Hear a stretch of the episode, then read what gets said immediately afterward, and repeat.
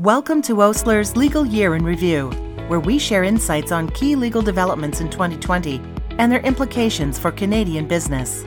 In this article, titled CUSMA Comes into Force and Biden is Elected President Calmer Seas Ahead for U.S. Canada Trade, we review an eventful year in cross border trade and potential shifts in Canada United States trade relations flowing from the U.S. election.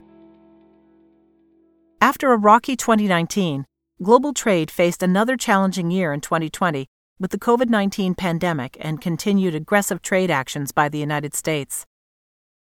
The largest change to Canada's global trading relationships occurred close to home, with the implementation of the Canada US Mexico Agreement, the successor to the North American Free Trade Agreement. However, the stability many had hoped CUSMA would bring to Canada US trade was short lived. Only a few months after the implementation of CUSMA, the Trump administration levied tariffs on certain Canadian aluminum goods due to alleged surges in imports, and Canada announced potential countermeasures in retaliation. Though the United States ultimately suspended the tariffs before the application of Canadian countermeasures, there remains some risk that they could be reapplied in the wake of the U.S. election, though a Biden presidency would materially reduce this risk. With all of this happening alongside a global pandemic that disrupted supply chains and introduced new protectionist attitudes, 2020 proved to be an eventful year in cross border trade. Implementation of CUSMA. On July 1, 2020, about two and a half years after the Trump administration instigated the renegotiation of NAFTA, CUSMA came into effect, introducing several important changes. We previously reviewed a number of these changes as well as what has not changed, in our trade brief, highlighting some of the following significant provisions. Substantial changes to the rules of origin for automobiles, including a new specific content requirement whereby a certain portion of the value of the vehicle must be from parts that are produced in plants where the average hourly wage for workers is at least 16 US dollars per hour. Tariff rate quotas that allow for dairy products from the United States to enter Canada duty free at volumes equivalent to about 3.5% of the Canadian dairy market, and the exclusion of Canada from the chapters on investor state dispute settlement and government procurement, which means that Canadian investors in the United States and Mexico, and American and Mexican investors in Canada, do not benefit from the provisions in these chapters. This change, however, does not affect the ability of the Canadian government to bring a state to state action.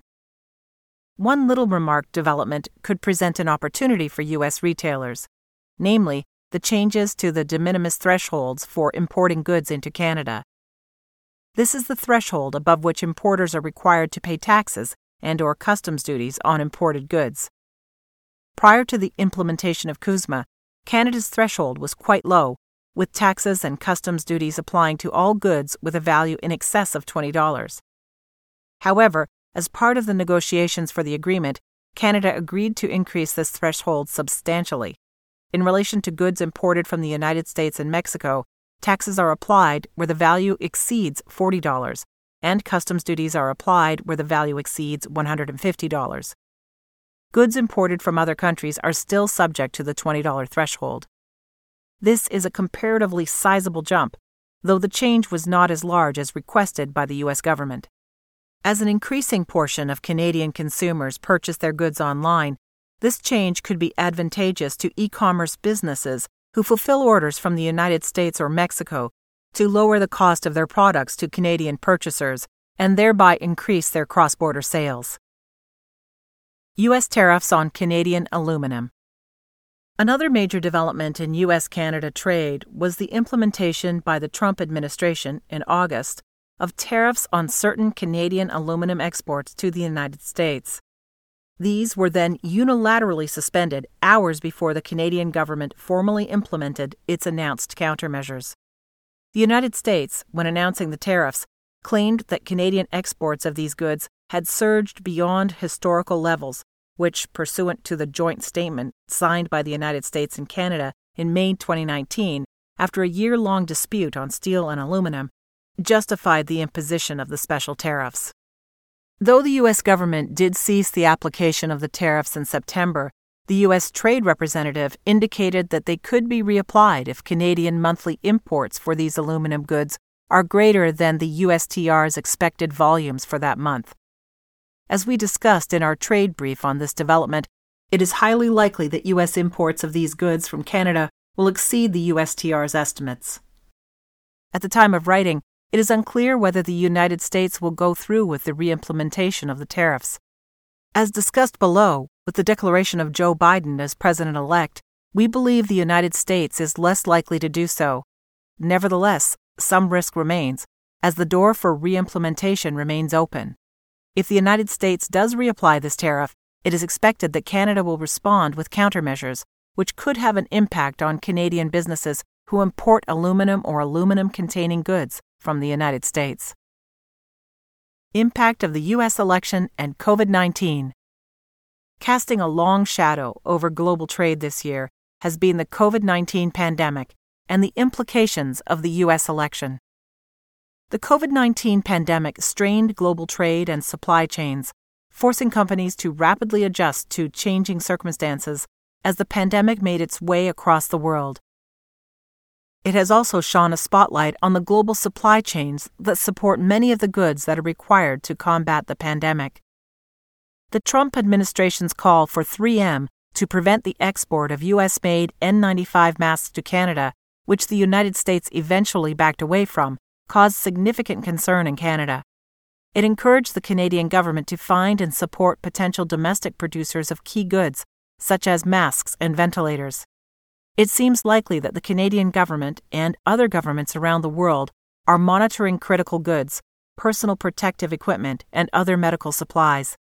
They are no doubt examining whether more domestic support may be needed to ensure that export restrictions by foreign governments do not affect Canada's ability to respond to global health crises, including the ongoing COVID 19 pandemic. Given the aggressive actions taken by the Trump administration on international trade as part of the push to reduce U.S. trade deficits and bring some lost manufacturing jobs back to the United States, the result of the U.S. presidential election could also have an impact on the state of global trade going forward. Biden has indicated that he would not pursue the national security based tariffs that have been a hallmark of the Trump administration and the basis for the steel and aluminum tariffs that have been applied on Canadian exports, including the ones noted earlier. Biden has also previously indicated he would be open to joining the Comprehensive and Progressive Trans Pacific Partnership, subject to it being renegotiated, which could adjust the Canada US trading framework that is currently largely based on CUSMA. Among other things, such a move could potentially reintroduce investor state dispute settlement and enhanced government procurement obligations. Biden has also previously expressed opposition to the Keystone XL pipeline and could revoke the presidential permit issued by President Trump for the project, jeopardizing its completion. With respect to China, Biden seems more likely to work with traditional allies to collectively target any abusive trade practices engaged in by China as opposed to the more unilateral action that the Trump administration has preferred. Though it is by no means certain that a change in leadership would significantly improve trade ties, an inauguration of Joe Biden as president could usher in a return to a more stable trading relationship between Canada and its largest trading partner.